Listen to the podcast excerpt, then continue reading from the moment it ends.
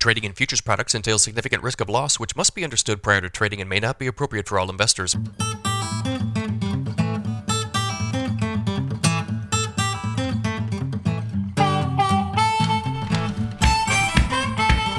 Good morning, everybody. It is Tuesday, August 16th. 5:43 a.m. Central Time as I speak here. December corn futures down seven and a quarter at 621. November soybeans down 13 and three quarters at 1398 and a half. December Chicago wheat down 10 and 3 quarters at 807. December Kansas City wheat down 11 at 874. December spring wheat down 8.5 at 914. If you guys are listening on the podcast, appreciate it. Uh, if you wouldn't mind, leave me a review on that Apple Podcast app. I could certainly use some more. If you're watching on YouTube, guys, subscribe to the channel like these videos, leave me a comment. Let me know if you caught any rains here over the last few days. What do the crops look like in your neighborhood? If you'd like some additional information from me, go to my website, www.standardgrain.com. Uh, check out my premium subscription service today, guys. I send my premium subscribers a ton of information direct from me every single business day. Uh, morning email goes out about 5.30 a.m. Central. In that email, you'll see every overnight headline you need to be aware of, charts, graphics, tons of weather info, my daily subscriber-only videos, videos are part of this deal. Yesterday, I talked about two things uh, China and the bad economic data we saw reported this week, some of the implications there, and then also ran through these updated uh, new crop corn and soybean balance sheets. You know, USDA gave us some new yield numbers last week, some new demand estimates, ran through that, ran a few different scenarios, uh, tried to a- attempt to, to kind of discuss what it means for price action, that sort of thing. If you guys are interested, sign up today, 50 bucks a month, cancel at any time, no other fee, no other obligation. Nobody will try to sell you anything else, I promise. So this China Taiwan situation is back in the news, and I could have talked about this yesterday, but the headlines were kind of just emerging as I was putting this stuff together, so I, didn't really have enough information to, to discuss it. But China resumed uh, military dr- drills near Taiwan yesterday uh, amid the surprise arrival of U.S. lawmakers. So, this U.S. delegation was led by Senator Ed Markey of Massachusetts. He met with Taiwan's president. This U.S. delegation sought to discuss Taiwan's semiconductor industry along with tensions in the Taiwan Strait. The senator said this. We have a moral obligation to do everything we can to prevent an unnecessary conflict, and Taiwan has demonstrated incredible restraints and discretion during challenging times. So China's not happy again because the US is is visiting Taiwan. A Chinese military official said in response to the visit and these new drills, this is a stern deterrent to the U.S. and Taiwan against continuing to play political tricks and undermining the peace and stability across the Taiwan Strait. Taiwan, of course, then came back and condemned these most recent military exercises. One thing that's being discussed here is a potential Chinese blockade of the Taiwan Strait, which would really be a disaster. It would have massive supply chain implications. Uh, it would probably result in a huge spike in freight prices. Taiwan, according to the Wall Street Journal, accounts for about 70% of the world's microchip supplies, and microchips have been a huge problem uh, really since the onset of COVID here and, and, you know supply chain issues and all that stuff. Uh, the grain market implications of any U.S. Taiwan, U.S. China uh, conflict are very obvious. China buys a lot of soybeans, a lot of corn, a lot of agricultural products, so we'd like to avoid any sort of tensions there. I'd probably venture to say that yesterday's sell off and maybe even the sell off into today has something to do with these uh, renewed tensions, military exercises, that sort of stuff. U.S. corn conditions declined again last week. The crop now rated 57% good to excellent, down from 58 uh, last week, uh, below the 63% average.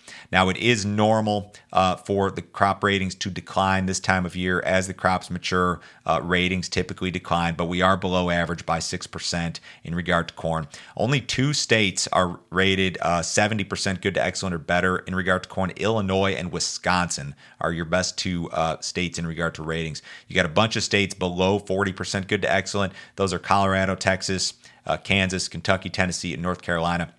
62% of the corn crop in the dough stage nationally versus 65 on average 16% of the corn crop denting versus uh, 20 on average. You got to go back to about 2019 to find a rating similar to this for this week in the year. And in 2019 we were you know several bushels below trend uh, at the end of the day. And that's the way it looks uh, it's going to be this year too. Soybean conditions also declined 58% good to excellent. Down from 59 last week below the 61 average. Only wisconsin and arkansas i believe believe are rated 70% good to excellent or better. States with the good to excellent rating in soybeans below 50% include Nebraska, Kansas, Missouri, Kentucky, and Tennessee. 74% of the soybean crop setting pods versus 61 last week, 77 on average. So corn and soybean ratings both down one percentage point in the good to excellent category, and they're both running uh, below their respective five year averages looking at wheat. Uh, spring wheat harvest is, is moving along, but it's very slow. The crop was planted late, it's behind. Harvest is 16% complete nationally versus 9 last week and 35 on average. So you're uh, less than half of, of average in terms of spring wheat harvest, which again is no surprise. The crop was planted very late. Uh, winter wheat harvest wrapping up 90% complete nationally. Only Michigan, Montana, Idaho, Washington, and Oregon still have winter wheat to harvest, according to USDA. Everybody else is done. We had a NOPA crush report. The National Oilseed Processors Association released July crush data yesterday. NOPA members crushed 170.2 million bushels of soybeans in July. That was up 3.4% from June, up 9.7% versus July of last year. The trade was looking for something just a little bit better than this, but I'd say overall this is supportive. Uh, this is not a great time of year seasonally for soybean crush. Your best times of year are like that post harvest slot, you know, September, October through January, February. Uh, typically are your best months. So this, this is a good print uh, for this time of year. Soybean oil stocks posted an 11 month low, 1.713 billion pounds. Uh, so I'd say this is generally supportive. We missed missed by a million bushels or so, but not a huge deal. Got some rains uh, moving over. Let's see, like the southern to southwestern part of Iowa. Really, most of it over Missouri, uh, northeast uh, corner of Kansas, maybe here this morning, and then maybe a little bit of rain over the western part of Kansas, eastern part of uh, Colorado here this morning. You look at the last 24 hours, and there was a lot of rain here. I'm not going to say a lot, but there were some some decent looking bands over western Iowa, and this area of western Iowa uh, this southeast corner of South Dakota, uh, eastern Nebraska. It's been really dry. You pull up the drought monitor, and these places uh, they stick out a little bit. So this is uh, very good, I think, for uh, yield potential in regard to soybeans, especially. This is probably seen as being kind of a bearish deal here. Um, some of northern Missouri into the central part of Missouri also caught some of those rains. Forecasts for the next seven days really favor a ton of rain across the south. I know there was some flooding in Texas. There's some like it's not tropical storms, but some tropical activity here uh, coming up from the Gulf. Uh, the Corn Belt's going to be drier by comparison. Uh, some light rains expected, you know, up to maybe half an inch or an inch in Ohio, and then less than that in Indiana, less than that in Illinois. Iowa on the dry side, maybe some stuff from Minnesota, eastern part of North Dakota. South Dakota looks dry, Nebraska looks dry. Kansas may catch some of this uh, stuff that's going across the south, maybe the southern uh, third of Kansas or so.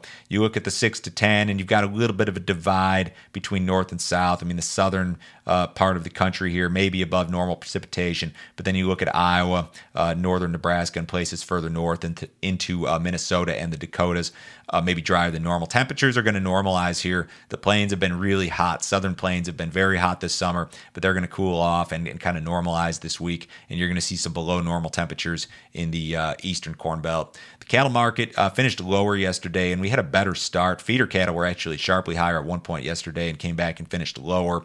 No cash trade really to speak of here. Uh, yet this week. In the outside markets, the U.S. dollar is higher. Uh, stock market marginally lower, but uh, finished higher yesterday. The S&P is down nine points. Dow Jones down 70. Bonds are flat. Uh, gold's up six bucks. Crude oil is down. I'm sorry, gold's down six bucks. Uh, crude oil is down 70 cents in the October WTI 88.16 last trade there. Have a wonderful day today, guys. I'll talk to you Wednesday morning.